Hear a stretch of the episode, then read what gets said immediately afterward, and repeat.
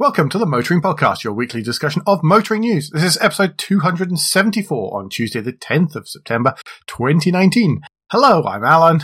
Hello, I'm Andrew. And in a week where all eyes have turned on Frankfurt, we'll be talking about how being the boss means you need to know what's going on. We'll also be donning our sensible consumer centric pants, and we try to find out if Opel was playing Oasis on their stand today.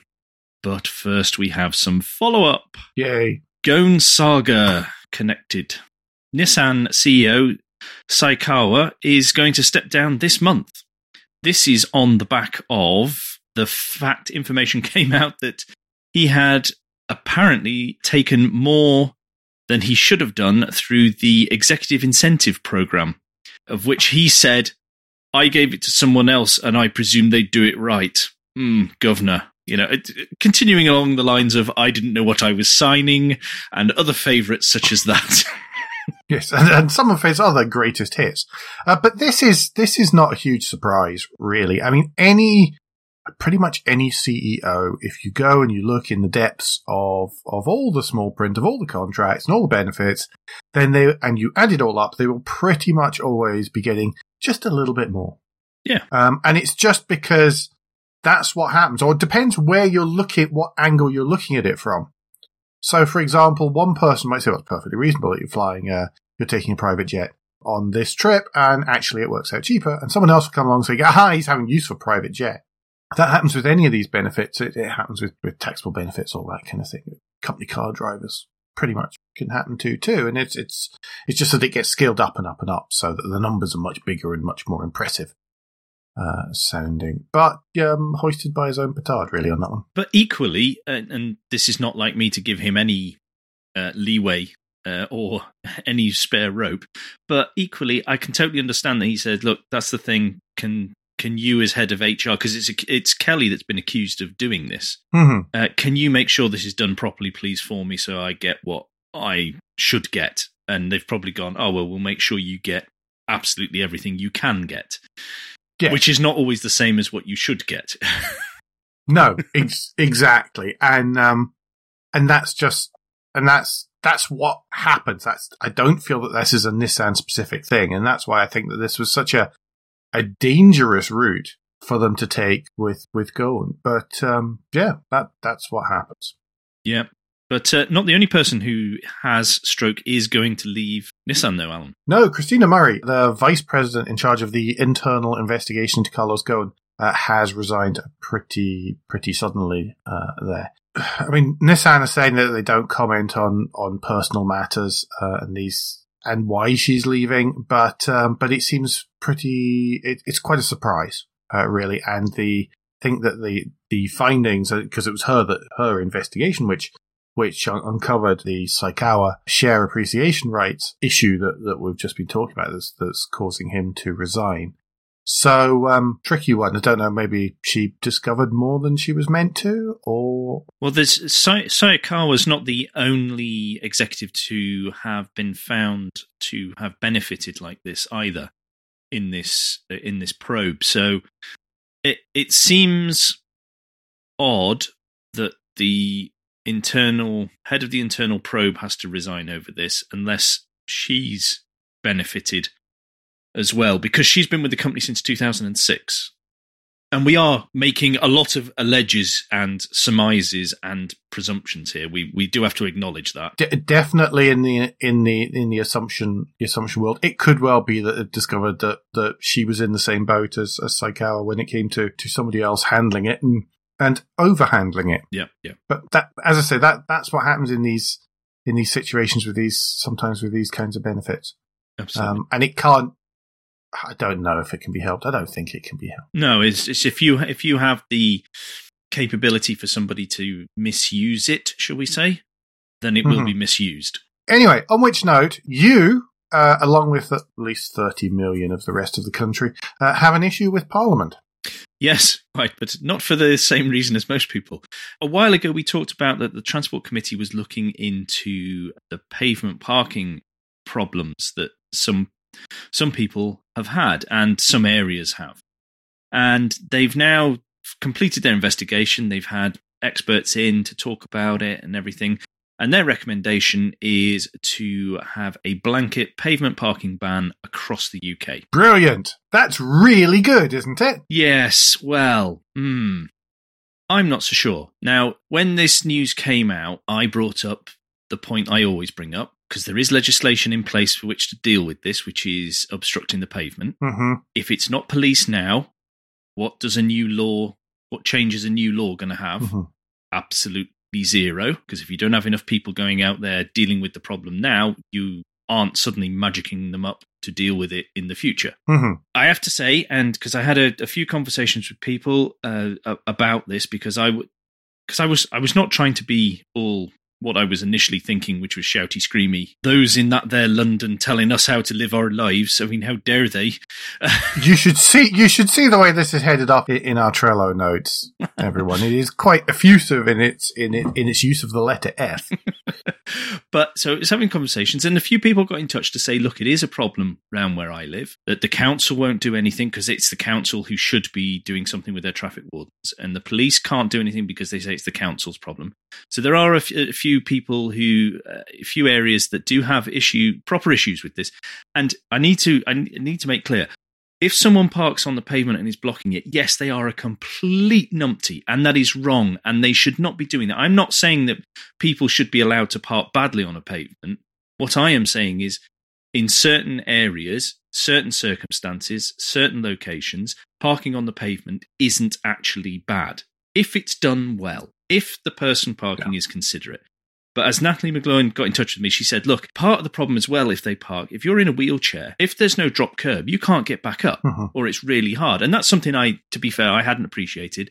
I, I mean, I did appreciate the problem if people who've got prams have to go in the road and things like that because I've had to do it myself. As with anything, these, these this what really struck me about this is people were so vociferously angry about this. You mean not just you? Uh, yeah, yeah. I mean, there was there was obviously there was the initial reaction of how dare you tell us what to do, sort of nanny state reaction that we get on anything that we're that's suggested at the minute, without before people think this the problem through and come up with sensible disagreements. Why? But the people who were there was there was a few on the social media saying, no, if you if you think it's acceptable to park on the pavement at all, you can get in the sea effectively. And it's like, wow, you just uh, hang on a moment, because I know a few of the people are talking. That's all right for you with your driveway and your your own land to park on and things like that. But I go back to you should not park on the pavement that blocks it. You should not force users into the road. You should not block anybody from getting up the pavement. That is the first and foremost. If you do that, then you should have your car taken off you, in my opinion. When I'm Dark Overlord of the universe, that's what will happen. One of the things that will happen anyway. So I know it's a problem for some people. Maybe I'm very lucky in this area because we've got traffic wardens that do actively go around looking for this because we have a, a, local university and the students in the first month or two have a little bit of trouble understanding how to park, which usually means mm-hmm. the coffers get filled up. Mm-hmm. for, the local area. Can I just? So I, have got the this this forty four page report in front of me here, Andrew, and there is there is a summary at the beginning, and one of the things it does point out here is that currently there is not a clear legal definition of obstruction, as it is not an easy thing to define in law, and that seems to me to be the root of all of this: is that there isn't a definition of what an obstruction is. If you define obstruction, then the current rules should work. I mean, as long as somebody's actually, uh, you know, enforcing them. Yeah. And again, it goes on. In fact, the very next sentence is the police have priorities about what they enforce. Obstructive pavement parking is not a high police priority. Obstructive parking could be enforced by local authorities. In most cases, they already have parking enforcement staff in place and want to enforce, which is what you've just said. And we recommend that a new civil offence of obstructing pa- obstructive pavement parking is created and enforcement become the responsibility of local authorities. So what they're actually saying, I mean, I think that that's so far relatively sensible. Yeah, I'm not. I'm not disagreeing with any of that. pavement parking and enforcement, and so not just so. Here is something pavement parking. Uh, and uh, enforcement is, is an issue. Now, what a point here is that we recommend that in the long term, a ban on pavement parking is put into place across England outside of London. So it's not saying do this immediately. They are saying new law and then and then the blanket. Yeah. The trouble then, of course, is going to be what, what's a pavement. But it's the fact it's put in place across England comma, outside London, comma, with a new process for exempting areas from the ban that it isn't, is not as expensive or complicated as the current TRO process. Again, there is a, a little bit of, of it's not as draconian as everyone's making out it is. No, no. So, first of all, That's obstructive pavement parking being a thing, which is good, and also saying who should be enforcing it, which is the local authorities, which is good. And I think that that covers most of most of it. The rest of the recommendation is is further on. It it brings an interesting question. Well, interest for a given level of interesting, of course. Question here, where outside my house is meant to be shared space. Hmm. And you've seen what the parking can get around here. And there's no real excuse for it, to be honest, because we all have parking for at least one car. There is only my people directly next door to me who, who can't, who, who don't have space for more than one car. And, and yet still people abandon their cars on the road. I mean, I can fit three on my drive if they're littleish. Yeah. Car. Yeah. But the shared space thing is, is that pavement? Is that road? Whoa, it's a bit of both. Who knows? Yeah, because equally, if you look at our street and the way that generally people park on our street is partly on the pavement, partly off it, and 99% of the time people are, f- are parking sensibly on that. Like I say, some of the Hmm. students don't. But you, if we, if there was a ban of pavement parking, now obviously they wouldn't say you can park wherever you like around our way because they'd have to deploy yellow lines. There isn't enough room if they Yeah. allow pavement parking for emergency services to go down our, well, not for even one. You wouldn't be able to get a bin lorry down our road if you weren't allowed to park on the pavement. And and and and that's one of the things that made me think as well is okay. Uh, do we have the right to to be able to park our car wherever we like? That's a good that's a good question. I think we're going to have to get to. But one way to ensure that you get rid of vehicles on the on the, or the privately owned car is to ban the parking. That's the quickest way to yeah, get rid of it it. is. It, genuinely is. You just make the parking so ridiculous. Yeah. Which, as we always say, is fine if there are alternatives. Yeah, absolutely. Anyway, I've I've Anyway, we've gone on way longer than we should have done on that yeah, one. yes. Go on, tell us about August and new car registrations instead of sales, as nearly every outlet wrote this time. Oh, it gets you so angry. Well, it, it doesn't help because it does use the word sales right throughout the SMMT page. But that's right, folks. It's that point in the, not in the show, but in the month, uh, when you should queue up the uh, sign, signed the uh, thing of the swinging symbol, um, and be ready for that full on pick of the pops. Um, pick of the pops countdown. you really don't help, do you? Uh, August is always a quiet month. What with uh, what with everyone waiting for a 69 on the first of September, and uh, so God. it's it's never particularly particularly up there. Um, what are the splits? Diesel down 12% year on year. Battery electric vehicle up 377.5%, but we'll talk about that in a second. Plug-in hybrids down 70%. General hybrids up 36%. Uh, mild diesel hybrids are up 343%. So I imagine there were quite a lot of uh, Mercedes-Benz deliveries Mm. this month. And the Tucson. Oh, that's some, those are PHEVs. No, the Tucson. Yeah, mild hybrid diesel. Oh, is that what it is? It's gone up Mm. 514 from 116, so it's not massive numbers. Uh, and the mild hybrid petrols are down 42%. Overall, down 1.6%, uh, so about, that's pretty much stable, uh, I, I would say.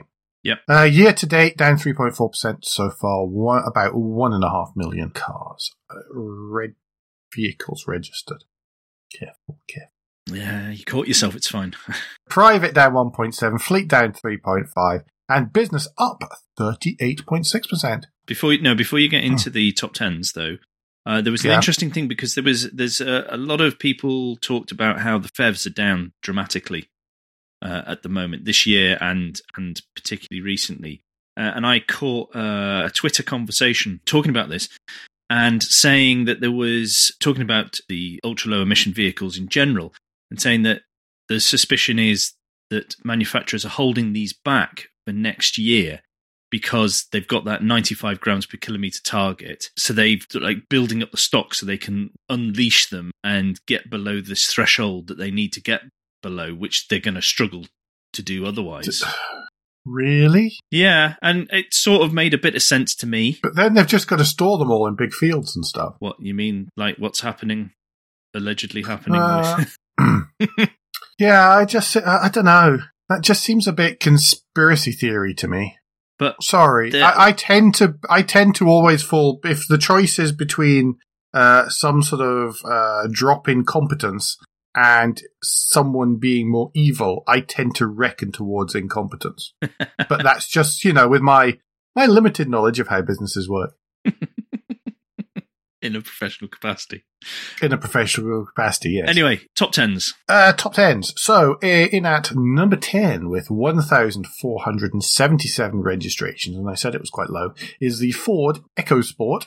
Uh, number nine is the Vauxhall Corsa with one thousand five hundred and ninety-two. That's quite Eight low. is the, they're all quite low. No, but I mean down in the top tens. That's quite low. Yeah, remember the Corsa is almost on phase out now. By the way, Oh yeah, which be. we will discuss later on. Yeah, yeah, yeah. The so Tiguan at eight, uh, T-Roc at seven. The uh, yeah, gee whiz. What the G whiz is in there? no, that's the old person car. I'm sorry about the coughing, everyone. Six is the Kuga.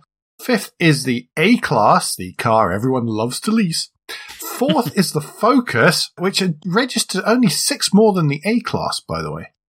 Uh, number three is Other.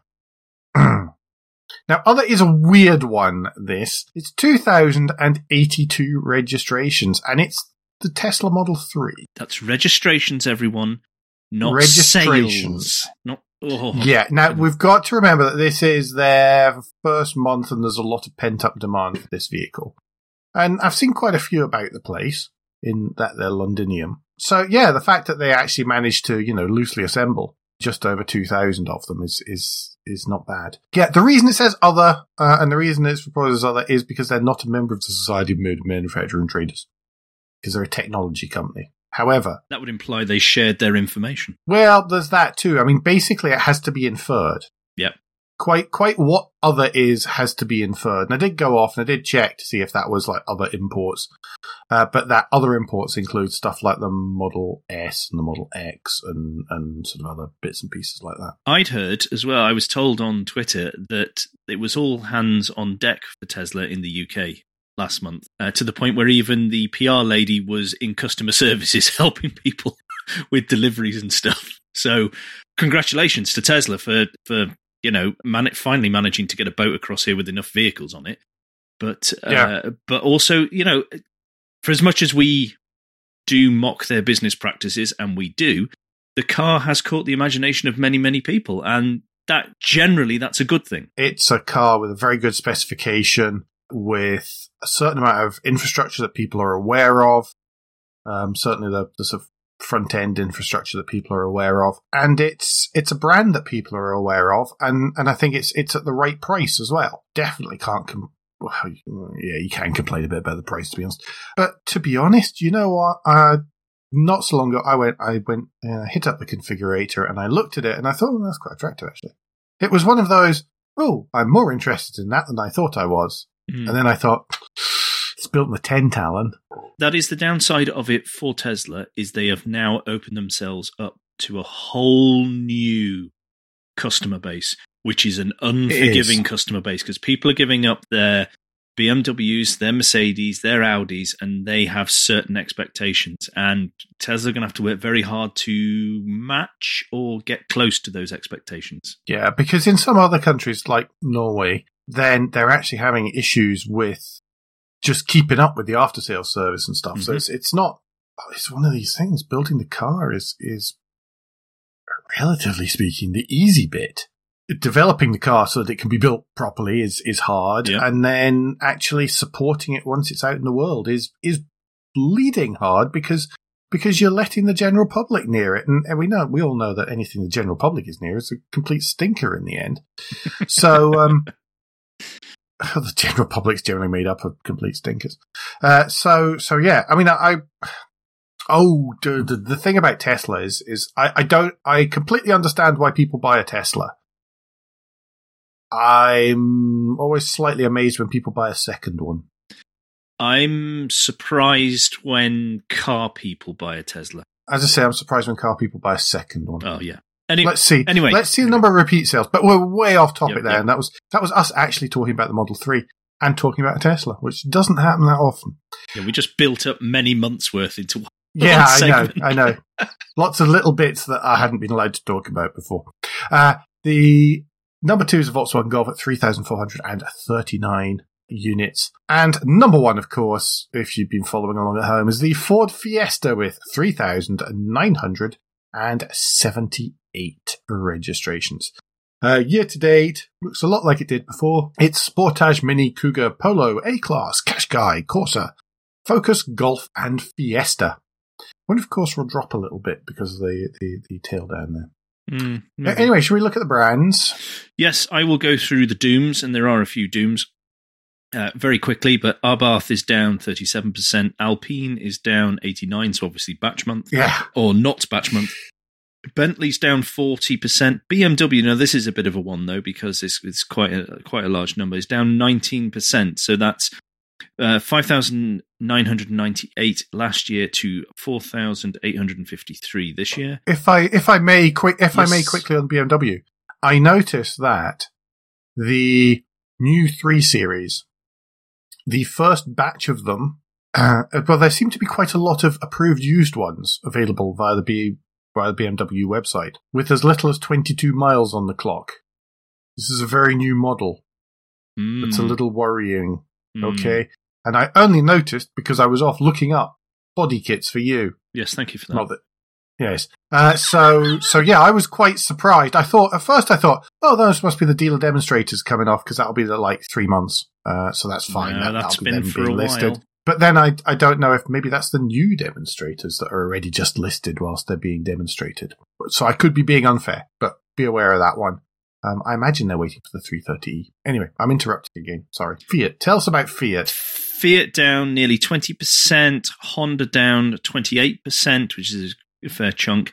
Infiniti obviously down 22%. Jaguar down uh, 15.5%, so that's to just over 1,000. Uh, Land Rover also are down. They're down nearly 24%, so not a great month for JLR again. Smart continuing their plummet. Uh, they're down 23.5%. Subaru, bad month for Subaru, down 48%.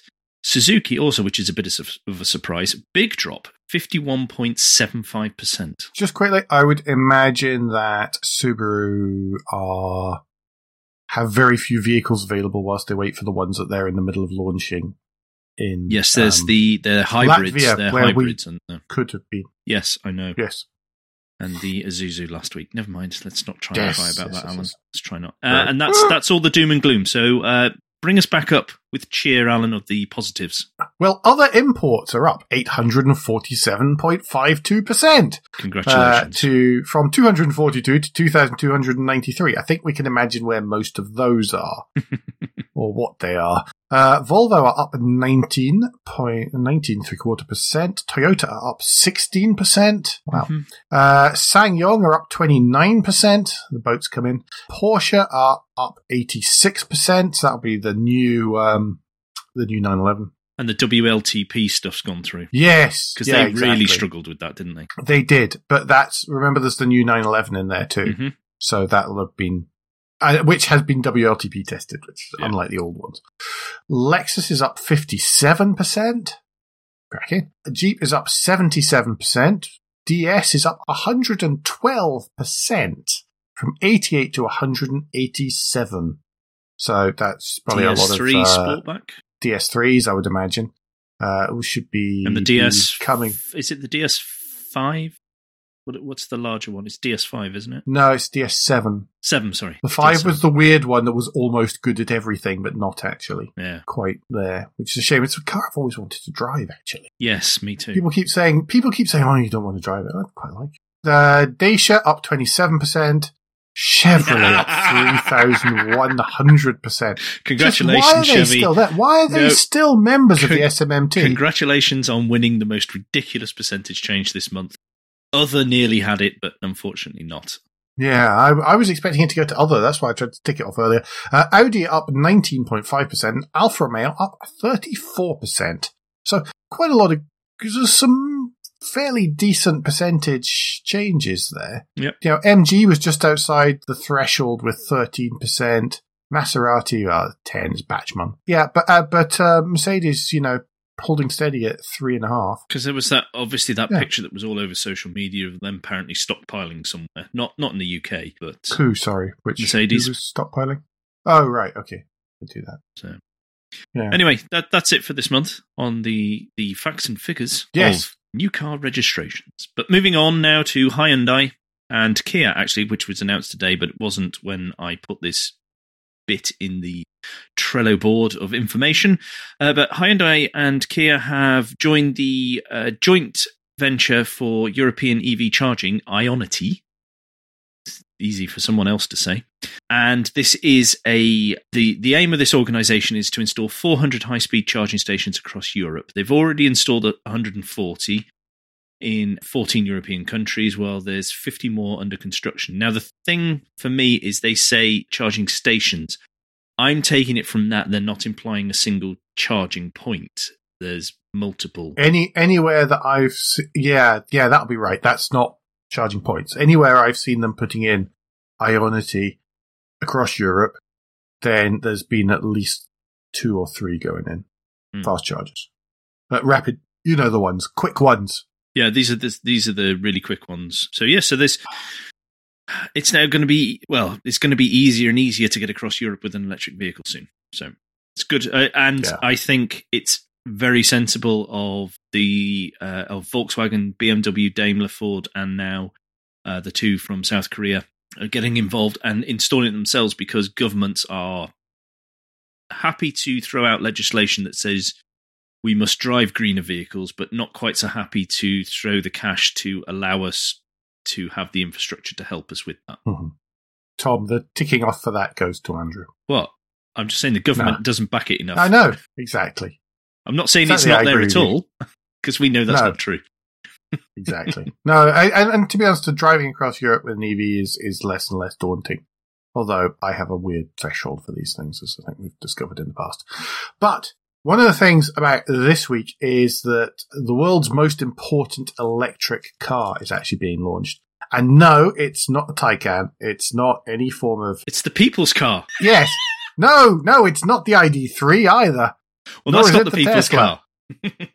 But the ID3. yeah, that's not. It says People's Car on it. The company's called People's Car. it's the People's no, Car. but they're talking about having a uh, sub 20 grand electric vehicle, which will be the people's car. But in reality, what you're about to tell us is the people's car. Well, yeah, because this is the electric version of the Renault Kwid. So the Renault Kwid is a little B SUV, I think. Yeah, it's kind of B SUV size. It is B SUV. Uh, so uh, smaller than the Dacia Sandero, uh, which you can get in, which is built in India, built in China, and is remarkably cheap. It's what four thousand dollars or something for a, a car which actually has, you know, some. Stru- it's it's a proper car. It's not a. It's not a not a quadricycle. It actually no. It actually has some crash resistance, although you know for a given level of crash resistance as well. Because this, this, when this was talked about, that I saw a lot of comments about this from us privileged first world people saying, Hmm. "Oh yeah, but if they're really serious about safety, then they wouldn't be doing this." And you think price points. I get, I get what you're saying, and absolutely, we have we have reported on NCAP trying to get to raise the standards across the other markets, not just in Europe and America, for Mhm. safety standards. But Yeah. the reality is these things take time and they are very expensive, and car manufacturers still have to make a profit. Yeah, and so you know, it depends what level of, of Kwid and stuff you, you buy, how many, how many, if at all, airbags you get. You know, Yeah. The thing that was pointed out here is the people getting into a Kwid have stepped up from a scooter or a rickshaw type thing. So there is an increase in safety immediately. Yeah. Exactly. Still not good enough. I, I acknowledged. Yes, I'm not saying, well, tough on them, but just So he said. Moving on, the Renault City K-ZE has been announced for the Chinese market, which is it's essentially a Kwid. It's going to start about eight thousand seven hundred dollars. Has a thirty kilowatt battery, uh, which gives about 155 NEDC miles. So at least at least 100 miles of range uh, there anyway. Now it's being whilst the Kwid and whilst this is intended for China, India, and similar uh, to be to be built in in both places, they're launching first in China because China actually has some infrastructure uh, or outside of, you know, basically has enough people with some infrastructure for EVs, Yep. uh, whereas India has lots of people and no, not really much infrastructure even in the cities. It's a fantastic achievement. 100 mile range, proper car, uh, at least some equipment, and under under nine thousand nine thousand dollars. This is this is the one that's going to make the difference. The you know the the uh, the Nurburgring lap time doesn't matter with this. No. This is getting people out, so their very first vehicle is going to be electric. Yep, and they and they will adapt to the uh, pers- uh, presumed hundred mile real world. It's 155 mile is the official claim, but they will adapt to it, if, particularly if it's their first vehicle, or if they understand, if they are informed and understand the the compromises you have to make, because range is going to be a luxury thing. I think. I've heard someone else say that this week. Um, I think we've talked about this before. We've we've talked about that before on here, and we've talked about it with other people about that. But Mhm. uh, you you will you will make you will adapt. You do adapt to driving an electric vehicle for for Mhm. the differences you need to make, and whether that's how you recharge it or how you drive it. But there's another interesting thing here, which is that the, the traffic is so heavy in some places in, in China and India that whilst you're in the car for quite a long time, you're not necessarily going very far. Mm. So range is so much less important uh, than we would think. And, and it's all very well saying, oh, you, know, respect. Bikes uh, in some of these places are for poor people. It is very humid. It is very hot. It's very sticky. You want to be in something that's air conditioned to go even relatively short Mm. distances. So, you know, cars, that's one of the reasons why cars are, are so popular. That Well, I mean that's that's the idea behind the Mini and the Honda E, isn't it? Is that this is going to be in a mainly urban environment, so doing 300 miles is not the key target for this. It is traveling around in an electric vehicle at a certain level of comfort and luxury. But Andrew, everyone drives uh, an EV. Uh, everyone drives their cars 300 miles every single day and therefore can't possibly have EVs. So I don't understand what you're talking Only about. on the motorways as well. Only on the motorways, yeah. Yeah, well, you've got to use a ridiculous. Anyway, do, by the way, that's on uh, the article uh, that we're going to link to uh, in the show notes is on The Drive. It's by Ed Niedermeyer, uh, funnily enough. But yeah, do have a read. Really interesting. Uh, there's a little sort of, th- there's a link to the video of him and Alex Roy driving a thousand miles across India in a Kwid. which was fantastic to to follow live on their Twitter when they did it because that I think they're as amazed they survived as eye opening for them. Mhm. Right, Yeah, let's move on. Let's Yeah. move on. Talking about not going very Yeah. fast in an urban area. Well, uh, Transport for London have announced that they have plans to reduce the speed limit within the central congestion charge zone, and it's going to be 20 miles an hour from 2020, or all the 20s. House. And that's the first phase of their plan. Uh, they are also going to reduce 80 miles worth of 50 mile per hour roads to 40 mile an hour. The aim is apparently to reduce pedestrian casualties, although there are still studies ongoing about whether actually 20 mile an hour does help reduce casualties. It's not going to make any difference. In sorry, in London, it's not going to make any difference. I think it's the number of casualties as opposed to the severity of injuries, because obviously at 20 mile an hour, you are five, and this is from, I think, the World uh, Health Organization, you are five times more likely to survive than if you're hit at 30. So speed is a factor on being hit by a car and how well you're going to come out the other side of that.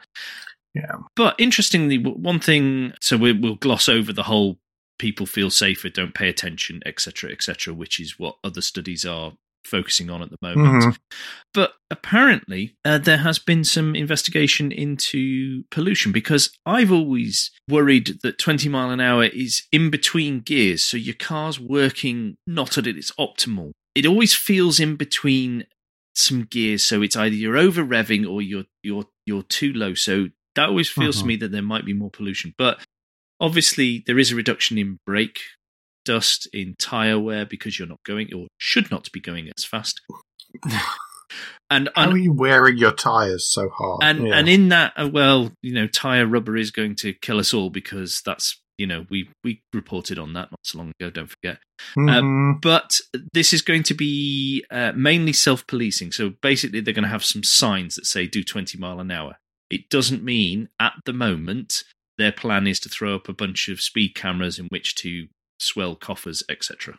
in in all honesty, the difference it will make for most of central London is negligible. Yeah, it's going to make no difference at all. Uh, especially within the congestion charge area, it's not really going to make any difference. Uh, dropping speed on some other roads around London, I uh, 40s to 30s, 50s to 40s. Again, it's probably not going to make much difference. Just stop doing it on the Westway, would you? Because that's a right pain. They've already got variable speeds. Well, it's already 40, but it's it's it, it jams up because people want people keep trying to um, go faster than speed limit. Mm. Right, I'm going to pass Mhm. this over now to our Scottish correspondent because his homeland is leading the way once more in environmentally friendly uh, transportation. something like that. uh, yeah, so Scotland is planning to end the use of petrol and diesel in public sector fleets by 2025. Uh, so they are, yeah, uh, they're trying to get other people to switch their fleets. So, so they're actually, actually, you know, um, taking a drink of their own medicine uh, in this case. Great idea. Yeah, absolutely. Brilliant. They're gonna. There's a lot. There are a lot of numbers. Pardon me. In this company car today article, they're they're look. They're still uh, looking to support the charging infrastructure. Twenty million pounds to support investments uh, by local authorities, homes, and businesses to keep that going. They are. There's the loans, if we don't, which we reported on recently. There's the loans for fleets and stuff as well that we talked about. So, Mhm. so they are, they are, as you say, they're putting them, their money where their mouth is, and they are really pushing for this to happen. And it goes Mhm. to show how far behind, well, England is definitely, and I know Wales is looking uh, really heavily at how Scotland have push things forward and see if there's lessons they can learn and maybe things they can adopt for themselves. So, so uh, well, I mean, stuff like that. Well, come on. The difference in charging infrastructure between Scotland and Wales. There you go. That's well, I mean that's that's a on that massive obvious one, but it's how can they catch up things like that. I, I've uh, read a report where they've specifically gone up to visit the the Welsh politicians have gone up to visit to find out how Scotland have done it and what can they do better apart from everything. Yeah, no, well done, Scotland. Good one. Yep. Um, yes. Oh, we won't make any jokes about Nicola Sturgeon putting putting taxpayers' money where, where her mouth is. Because that would, be, that would be bad. That would be unpopular. That would be political. Yeah, don't do that. No. And as we get that, and yeah, yeah, uh, which uh, somehow uh, leads us into Guilt Minute, that point in the show where I remind you to think about and consider what the motoring podcast is worth to you. If you feel it's worth a small amount of your hard-earned cash, then please head to motoringpodcast.com and click on the orange Become a Patron button right there on the front page. If you're already a patron, then thank you very much. Uh, we understand that not everyone has the ability to do this, so please don't forget to like, rate, and leave feedback via the podcast player of your choice. If you've done all that, then you really are wonderful. Uh, how's about accosting a friend who you think will enjoy this and telling them all about us? One last thing, if for some reason you don't actually subscribe to the show, how about doing so for free, making sure that we come to you without the anxiety and worry that you might miss out on the next new show. Ta-da. Thank you. And patrons, uh, we, I think, have a working. Everything is showing it's working. Live streaming again, which is good. Feeling a bit bad about that. Yes. In fact, I was feeling very bad about that. So, uh, Yes, we were. so yes, that's that's that's up and out. Well done, Andrew. Yes. yes, something like that. right, moving on to designer's mood board. And uh, Karim Habib again is moving. This time he's left Infiniti as Infiniti retreat back to Japan faster than a really fast thing that's retreating. Hmm. Uh, he's now off to Kia to head their design center. He's going to be the senior vice president for the company. And reading in this Auto Evolution article, it's it says, and I'm not sure about this. I haven't had a chance to check this out. I've just read It that. that says must he's be going wrong. to, to North wrong. Korea.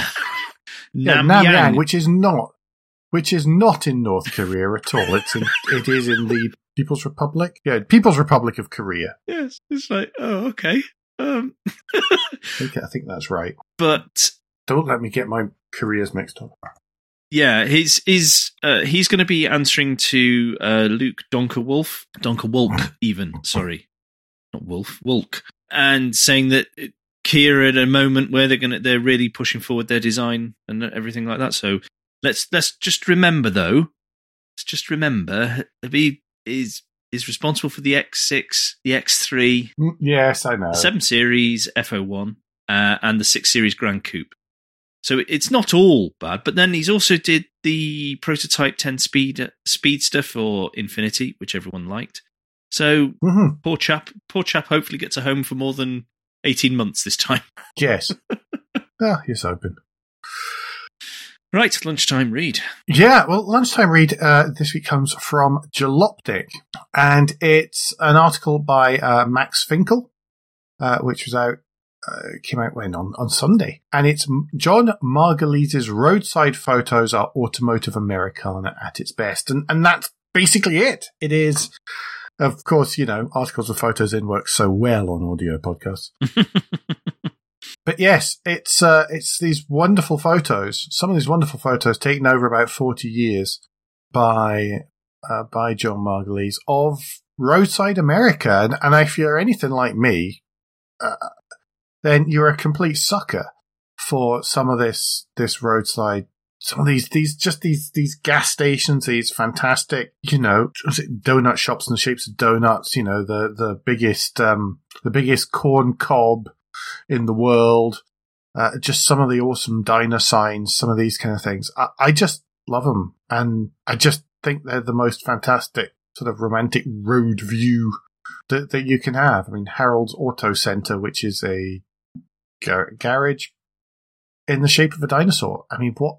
How could you not think that that's awesome? So do please go take a little bit of a look uh, there, and then uh, it might be worth looking out some of the books. I mean, the the Library of Congress uh, has uh, the photos are actually in the Library of Congress in the US, uh, and they they and the entire collection's available on the Flickr account. It's amazing. That um, Flickr account is amazing. It's it's is it? I haven't actually clicked through to it. The, there is a link, link in the Jalopnik article, everyone. Yeah, it is. It's at the bottom of the Jalopnik article.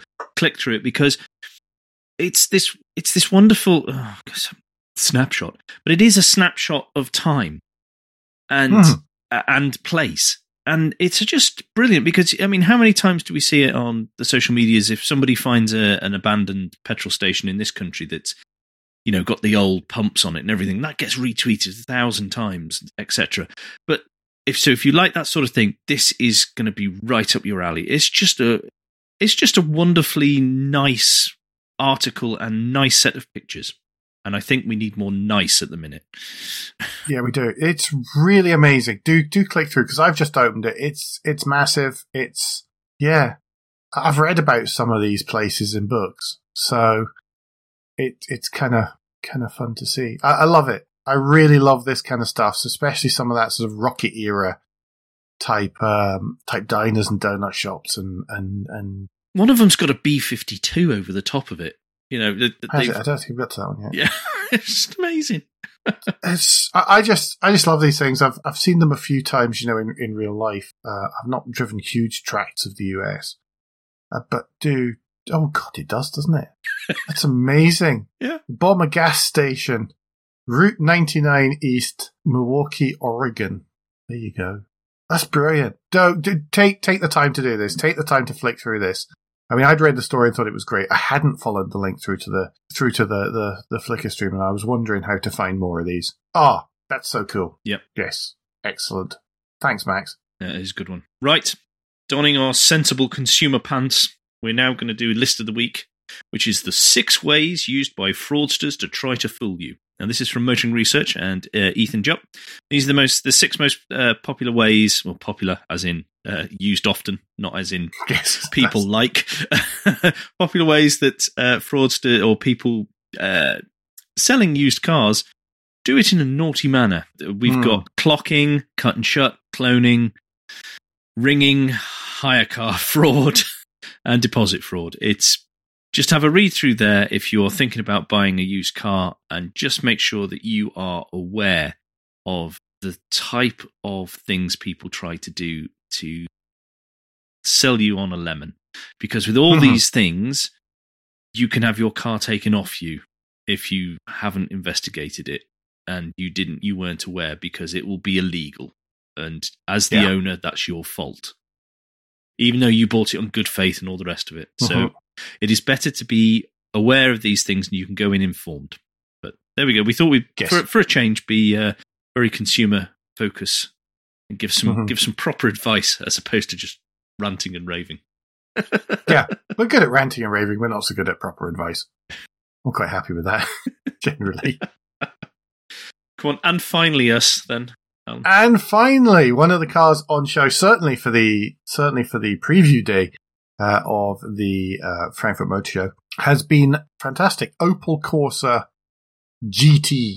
So this is a pre GTE or GTC. I can't remember what it was in the UK uh, of the of what we had as the Nova. Uh, and Opel found an absolutely immaculate one in Portugal. And then there's actually the story on, and this is on o- the Opel website, sort of Opel corporate website, uh, the story of, of bringing it back, um, driving it, uh, all the way back to Germany.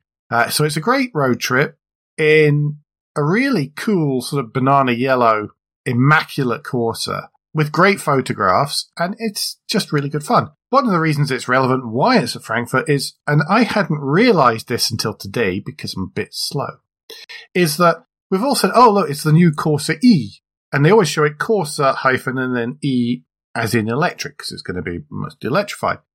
And um, I hadn't realized that the current, that this next generation coming out is the Corsa E because of the way that Vauxhall and Opel name, you know, name or designate their models. So what we had as the, the Nova was the Corsa A, uh, and then followed the first one we had as, as, as a Corsa was a Corsa B. Corsa C followed that. Corsa D is the one that we were talking about in the sales, uh, the uh, registration figures earlier on. The one that's been alive Oh, for about 23 close. years, you mean? No, no, no, no. That was the that was the um that was the C. The C was around a long, long time. this one has Um, as well.